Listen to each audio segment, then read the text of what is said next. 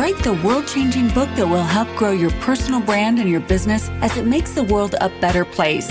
Welcome to the Author's Corner, hosted by Robin Colucci. Every episode, we bring you some of the most successful authors, as well as other industry experts, to share some inspiration, motivation, tactical strategy, and fun. We'll also talk about the challenges and trends in the publishing industry. Don't get stuck in the idea phase. Join the Author's Corner today. Start writing the book you've dreamed about.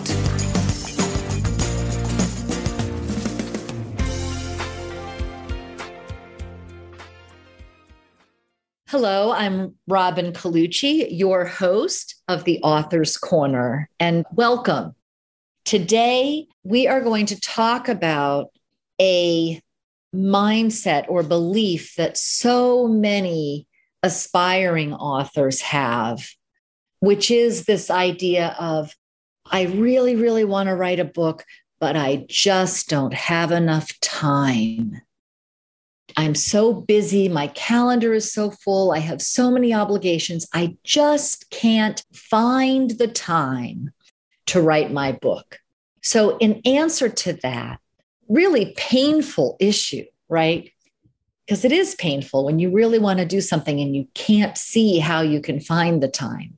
So, to answer that issue, I've invited to come share with us today Steven Griffith. And Steven is an author, a speaker, researcher, and high performance expert who, for over 25 years, has been a trusted advisor and coach to successful CEOs, entrepreneurs, executives, professional and amateur athletes, and organizations, including the US military, Jimmy Kimmel Live, and members of the NBA, MLB, NFL, and NHL. His latest book, The Time Cleanse, was published in 2018 by McGraw Hill, and he's going to share many gems of wisdom from this book with us today. So tune in and drink it in because I think you'll be pleased with what you learn. So, Steven, welcome to the Author's Corner.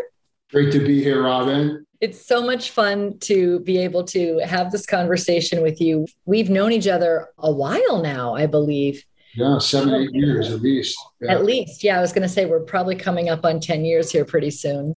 And it's been so much fun to watch your evolution as a professional and, you know, just how both of us have grown so much over the several years. And, you know, the purpose of our conversation today is to really talk about this amazing book that you have right behind you, right there, for those of us who are who can see the video, The Time Cleanse. And we're going to specifically talk about how do you navigate this time aspect when you are writing a book. So I thought maybe we could start out by having you talk to our listeners a little bit about the Time Cleanse book and you know just a, the gist of of what it's sure, sure sure so when we met i had self-published a few books and as a performance coach for the last 25 years. While I was working with my entrepreneurs, executives, the biggest issue that would come up, Robin, would be the issue of time. So it was about six years ago, maybe even seven. And in one week, literally every client had the same roadblock, same exact language. I don't have enough time. And I saw how it was affecting those clients and myself as well. So I, I made a decision. I said, why is it now that we're having such a difficult time. So I researched it. I got my hands in everything I could. And in that research, I found out one thing that we had this adversarial relationship with time.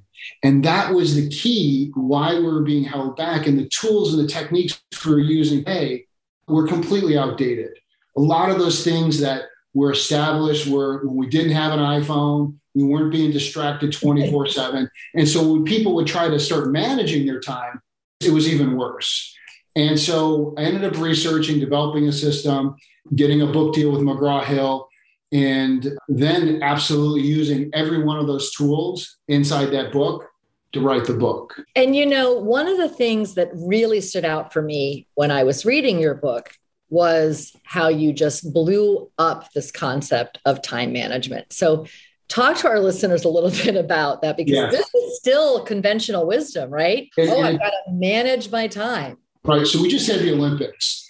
And you know, I thought, how can I get it into people's minds around the difference between management? No Olympian goes out and says, I'm going to manage my performance. That's not what they're thinking about. Like, I'm going to go out and get a gold medal. I'm going to manage myself. No, you're going to give 100% and you're going to perform. You're going to perform with your time. And so I wrote the whole book from the perspective of performance, is because when we're performing with time, we're in the flow, things are happening, we're at our best. When we get into managing time, time becomes a finite amount of space, if you will, and it adds pressure. And that's the biggest thing is that when you understand that time is here for you to manifest and to get all your gifts in the world and it's on our side, everything changes. And that's why what I write about and what I coach about is really simple. Time is your most important relationship. And when you realize, hey, time comes from me, I'm in charge of it, everything changes. Yeah, absolutely. And there's, oh, there's so much powerful stuff in there. So, yeah. And this whole idea of time being there for you. So, I'd like to hear what you have to say. What do you say when people tell you, well, I just don't have enough? Oh, I love it. I've heard it a thousand times. I'll give you a really good example. I was flying back from speaking engagement and I was sitting next to a retired teacher, really nice lady. She asked me what I was doing. I said, I'm on the final manuscript to turn in. I just got done speaking, and she was asking a lot of good questions. And so I got into a little deeper conversation with her. And I said, Have you ever said, if time allows or my schedule allows? She said, Absolutely. So I, I paused and I looked at her and I said, Whose time and who's allowing you? And she, her jaw dropped. and I said, the reason I'm asking you this, it's this belief system that somehow time is outside of us and that we need permission. And I said, she finally said, well, well, I'm time. I said, exactly. And when I was researching, I did a Google research, a deep dive into words that are being researched. And by the way, time is the number one researched personal development word. And it's also my research the number one excuse why people don't want they don't have what they want, they're not doing what they want, New Year's resolutions, all of that stuff. It's related to time. Mm-hmm. time. Mm-hmm. And that is the other one. I just can't find the time. As if oh, yeah. And so doing the time cleanse process with thousands and thousands of people now. And when I start, you know, usually the people are arms are crossed. You're not going to teach me anything. There's no time. And one of the things that we found in the research is that when you actually inventory where you're spending your time, that people become shocked how much is being wasted. So when people say, I don't have enough time, the first thing I tell them, I go, it's an absolute illusion. Yeah. And the average person, when they go through the time cleanse, gets back a minimum of 15 hours a week. And until you go through it, they don't believe it. I actually had to, to reduce the average amount of time back that I've seen because my publisher was like, those numbers are too big. Yeah. People won't believe you, right? and so I was going to say, I thought it was more like 20 hours. and so when we start looking at like, wow, especially with technology, that's an area where people get back their time. And so in the process, the first thing that I do, just to give your listeners an overview, is first of all, decide what's really important to you. Like, what do you want and why do you want it? Right? That's number one, getting yourself aligned person with your values and your purpose. The second step is then inventorying every place you spend time. And the worksheet we take people through. And that's where you start getting the time back. And the third part of the book is then where do you reinvest it? And then what we're going to talk a lot about today is then how do you perform? How do you set up your day to actually perform, have time on your side, and not just drop, you know, into a heap of dust at the end of the day. Yeah, which is so great. So when we're talking about like, talk to us a little bit about your process and how you found your performance in order to write your book. As a performance, you know, we've talked in detail, you know, you know, self-publishing is its own process. And then when you're with a, a publisher or a big publisher, there's a whole nother process. And it's still writing a book, but it is apples and oranges, as you know. Yeah. Um, but the thing that I needed to do and that, that I did do is number one is you have to create the time to write. I'm running a business. Now I'm writing a book, which is another full time job. And I talk about this a lot when it comes to New Year's resolutions. Is the reason people fail at New Year's resolutions? It's not motivation; it's time. You can't put an exercise and nutrition program on top of a full schedule and think it's going to happen. So that means you have to eliminate the things that are absolutely not in line with your purpose. And that's the space you actually have now to go for that goal, the New Year's resolution, or what we're talking about here, writing a book. So the first thing that I did was eliminate all distractions. You know, people that were stealing my time, where I was letting steal my time, you know, behaviors and habits that weren't supporting me. And then I'm in my writing room right now, creating an environment that supports you in your writing, right? Mm-hmm. A place where you can sit and be comfortable and dedicating those hours and scheduling it. I mean, I knew what I was doing, but every day, here's where I'm writing. And one of the things that's important is to understand what hours of the day mm. are you a good writer? Okay. For me, absolutely first thing in the morning. Yep. Uh, the, that golden four or five hours. Absolutely. And so I started setting up my day to say, how can I perform at my best? Would be in the morning. Now, as you know, as deadlines start to get closer, that starts to expand. Right. but to dedicate yourself that period of time, and then and there's something that I talk about is making it non-negotiable. Right. Mm-hmm. I wrote every day. There's days that I woke up and that's the last thing I wanted to do. Right. It's having that grit to keep going. And one of the things I found helpful for myself is when I was in that area where I just didn't want to write, you know, I was a little bit more self compassionate with myself. Mm. And we know with self compassion, that's really kindness to yourself in the face of adversity or what challenges you might have. And we know from the research is that the more self compassionate we are, the higher we actually will perform. We actually become the inner coach, the inner supporter versus, you know, beating ourselves up, you know, all the negative self talk. And that was really helpful because it also reduced time pressure. And this is one thing I want to share, especially with writing we can get caught up in time pressure. I got to get this done. I got to get this done. As soon as we're in that talk, we're no longer having a relationship with time that's supportive, and our performance goes down and our stress goes up. And so, knowing that there is enough time, that if I use it right, I will perform, I will get it done, just allows the process to be much easier. And that really requires that you be very conscious, right? Because what I'm, you know, it seems like it's almost like a default or like an automatic response for a lot of people, including myself. Some, you know, I can point to many times I've been like, "No, you got to do this. You're, you're messing it up if you don't get it done on time." Or you're, you know, you're, and to have that self compassion piece. How did you come to that realization? Well, Rob, it's a great question because it wasn't easy. I'm still a recovering non-compassionate person with authentic authenticity about it. It's a work in progress. As an elite athlete, I grew up with it's never good enough.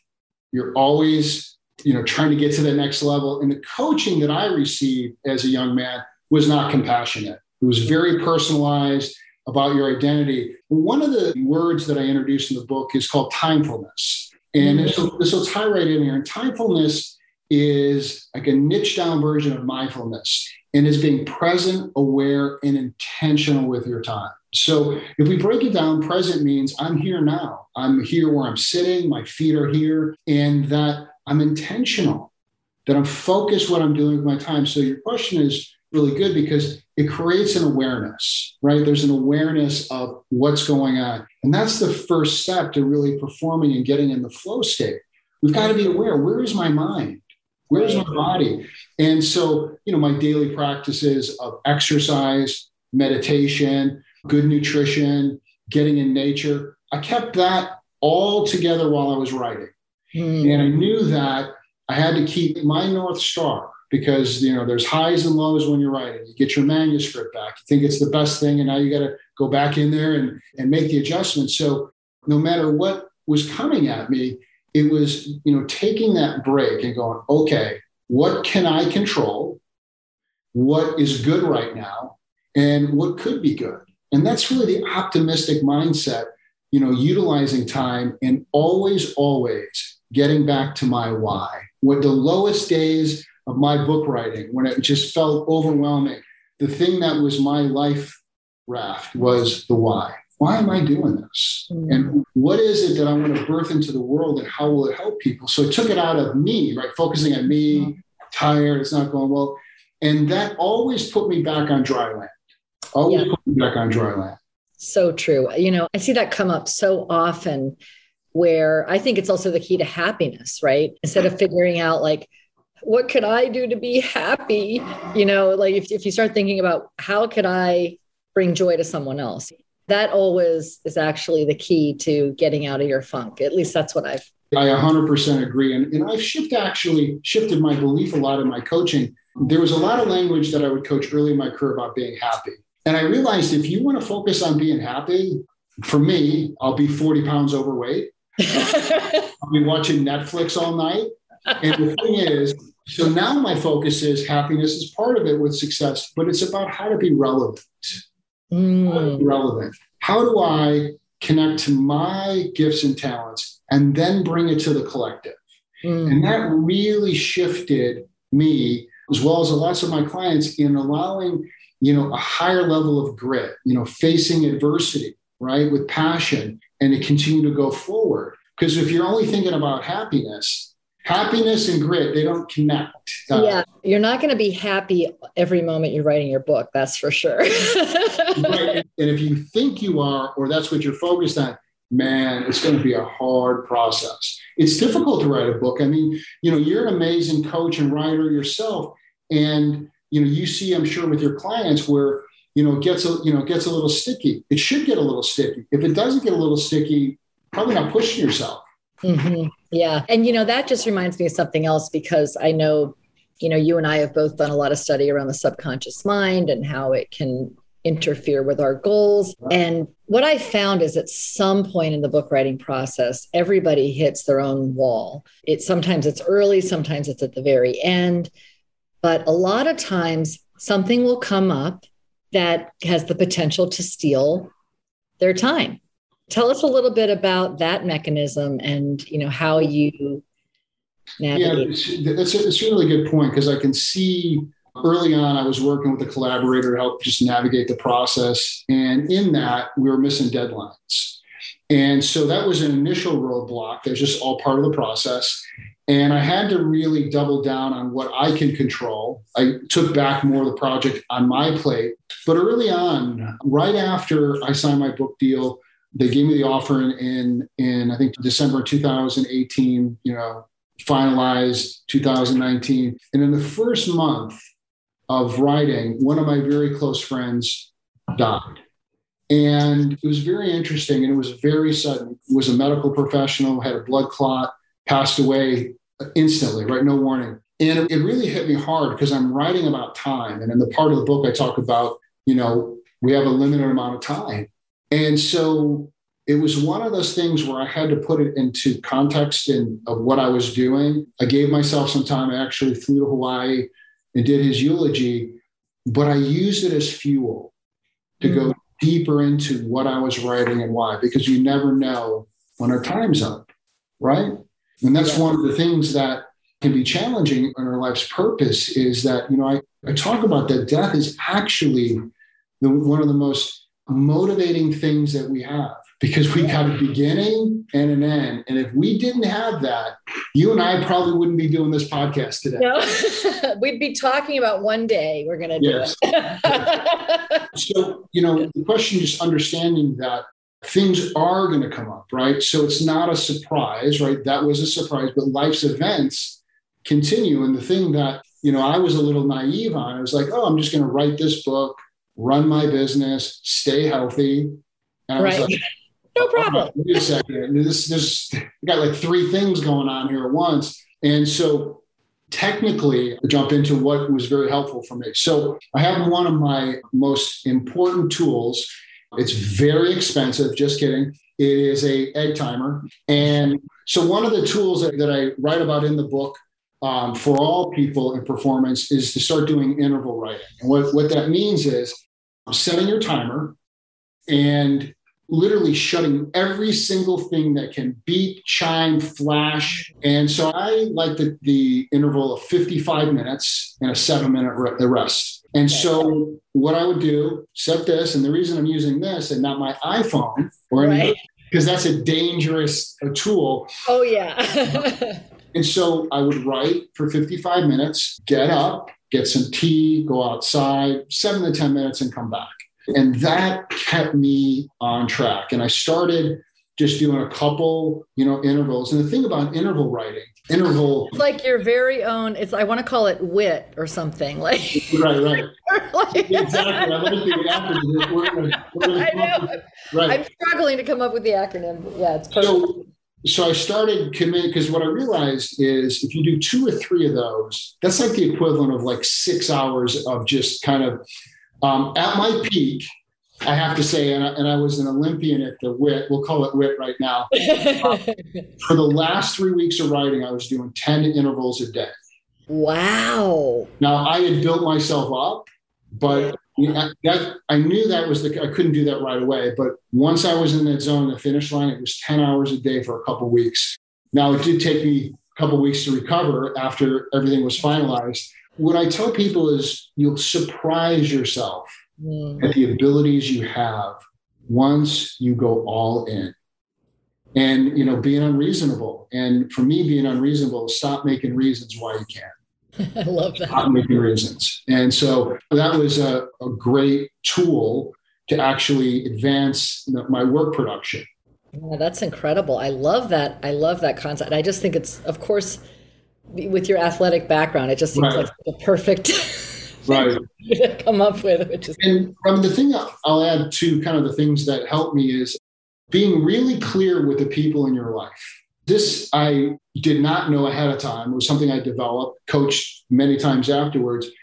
But communicating with your environment, if boyfriend, girlfriend, partner, whatever it might be, and making clear boundaries about what you're willing to do, what you're not, what your writing time is. When you don't do that, and I didn't do that right away.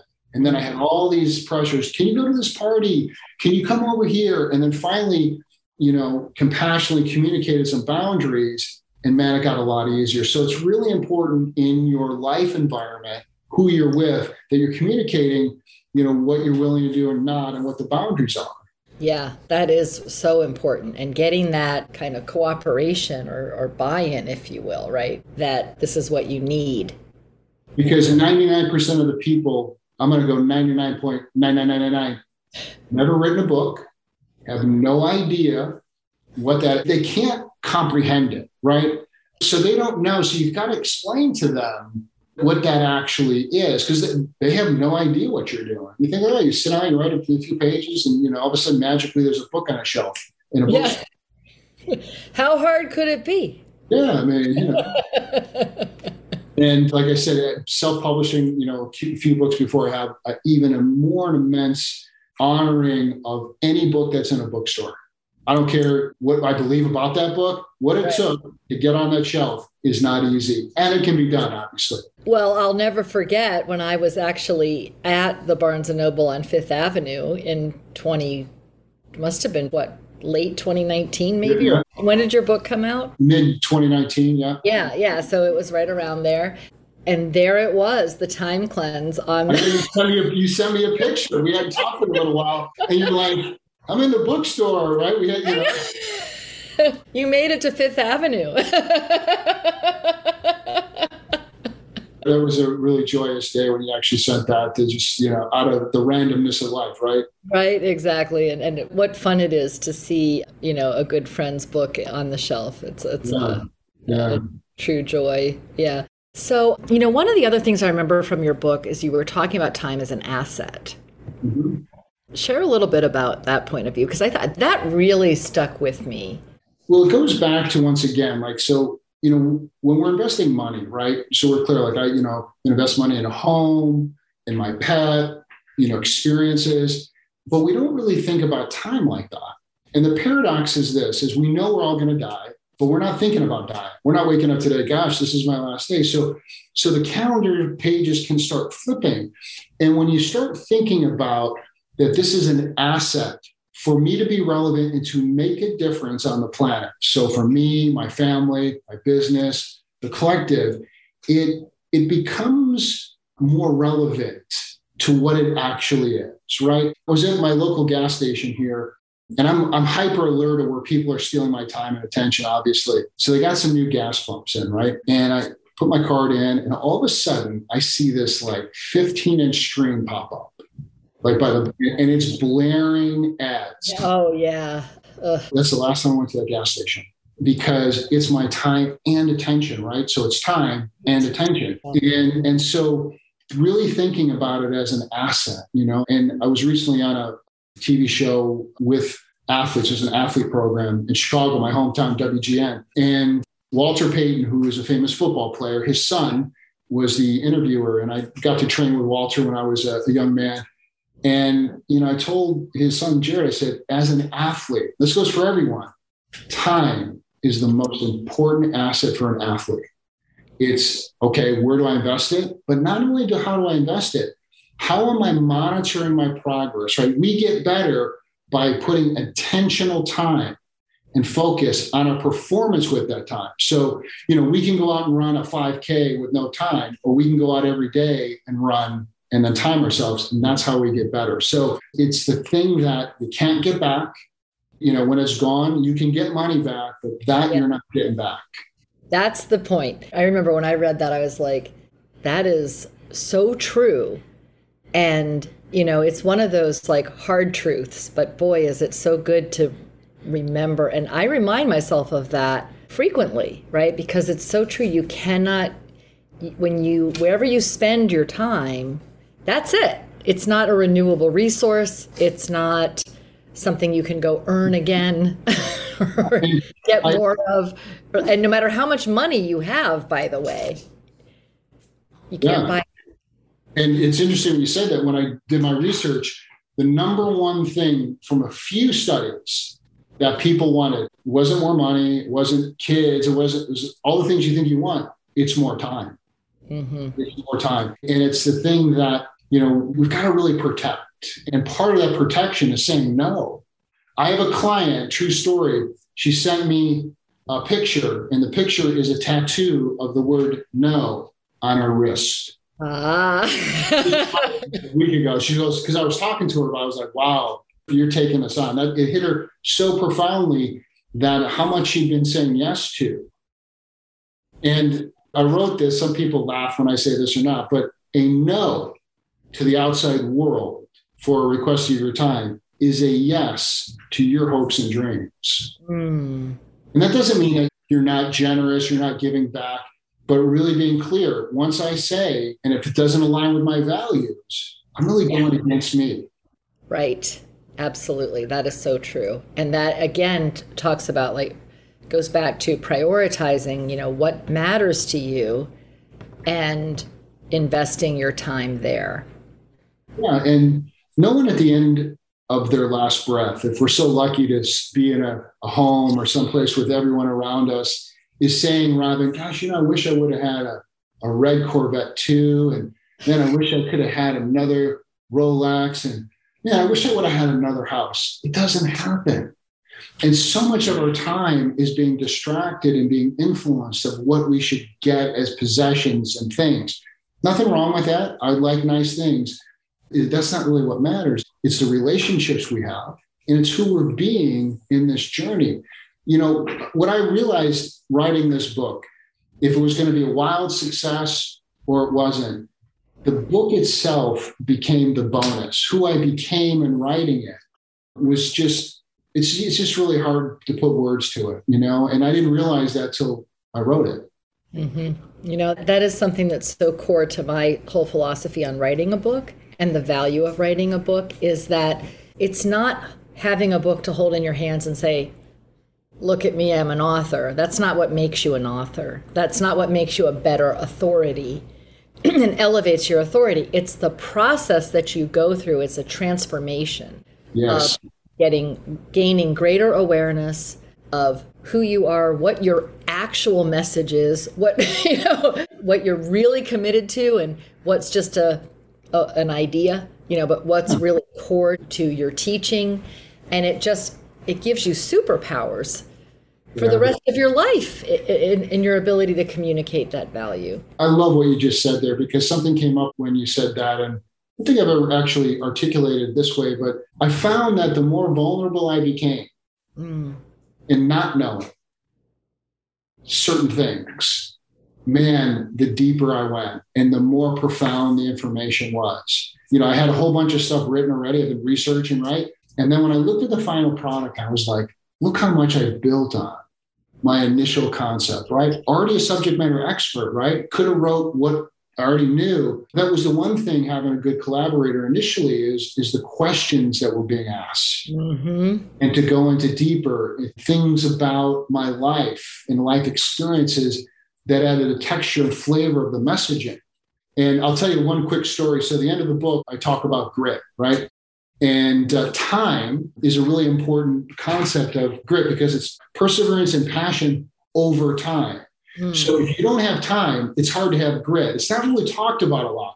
Right. you know, it's like, yeah, I want to have grit, but when you need time, you need to right. So you know, I expanded on some of the, the research out there, but what really came up was my mom.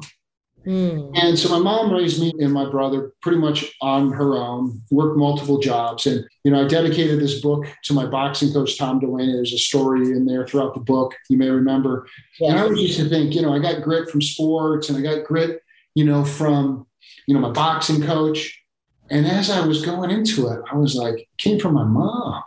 You know, when my biological father emptied out our house when I was a year old, took everything out of the house, bank account, and my mom came home from work. And I was next door, the neighbor was taking care of me, and she had $3 to her name. And I reflected back on what that must have been like for her. You know, 1960, whatever, six or seven. That's a big deal. Right. No credit cards, women didn't have credit cards. Yeah. couldn't get a bank account unless your husband co signed. Right. And I thought, Wow. And so, because it's the grit, right? It's using time in the face of adversity going forward that ultimately is what's going to lead to our success. It's going to lead to our success. And, you know, and I think, you know, time, these concepts are like a life skill for kids. You know, that's an area that I'm expanding into and teaching them how to use time. Can yeah. you imagine if we'd been taught that when we were like eight and nine years old? it wasn't even a concept. It wasn't even like, what? What do you, you know what I want, right? So, yeah, and I was remembering, I was really moved by your story of your mentor as well. Yeah. Um, yeah. Tom Delaney. Yeah. Yeah. Tell us a little bit more about Tom. And yeah, Tom, I always wanted to box. So, played sports. My mom would not let me box. She's like, you can do whatever you want. But, you know, I played football, but boxing was not it. So, when I turned 18, I went down to the local boxing gym, and Robin God was shining down on me that day because I was the day I met Tom Delaney.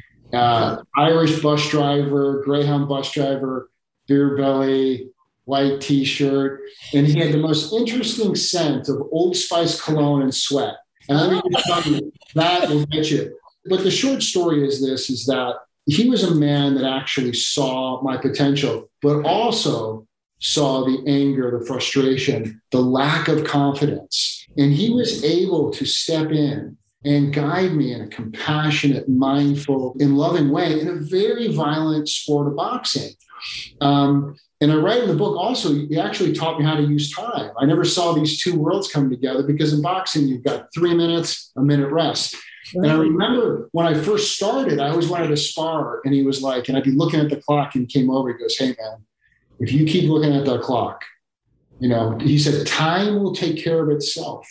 Just focus on being present and doing, and then everything changed. But I was like, two minutes, 30 seconds, two minutes, 40 seconds. And it was painful. And so his guidance early on, you know, really allowed me a to blossom as a young man and as a young athlete. And it wasn't until years later that I really understood those principles are the ones that I carry forward now for myself and my clients. Now you're getting into performance coaching with athletes. Yes, yes. We're doing some work called the A game with young high school and college athletes, men and women, and teaching them, you know, the components of mindfulness, compassion, optimistic thinking, and how to use time to be resilient and to really be your best. And that is in the academics, athletics, and in life. So this is a new passion that I'm focusing time on, have been working with them my whole career, but this is a place where I think I'm more relevant or can add relevance to, you know, this next generation that's coming through.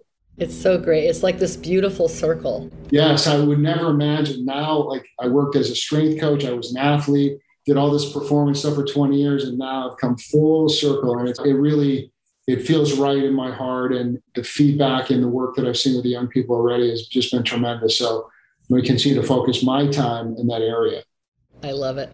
So, is there any question, Steven, that I should have asked you that I haven't yet? I should have asked. I'm going to add. love me to ask, or you're like, I know that our listeners are really going to miss out because you, I didn't ask. You've asked, you know, great, great questions, and I've been looking forward to you as we, when you invited me to come on. I said, you know, I've done all these podcasts, but I've never done one on the concepts of using time to write a book. So I was super excited. I'll finish with this. You know, I produced a video last year. I think you may have seen it called The Dash, right? And so, you know, we come into this world with a date.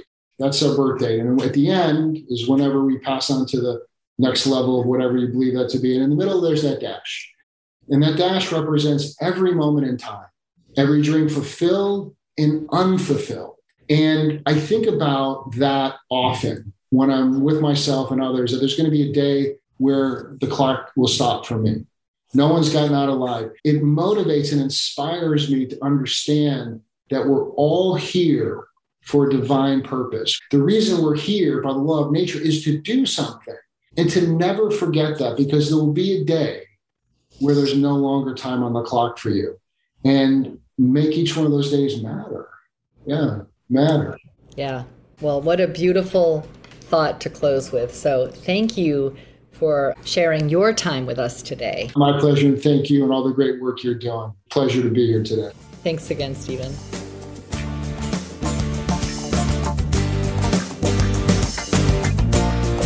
Thank you for tuning in to another amazing episode of The Author's Corner. You're one step closer to writing the world changing book you've dreamed about for years.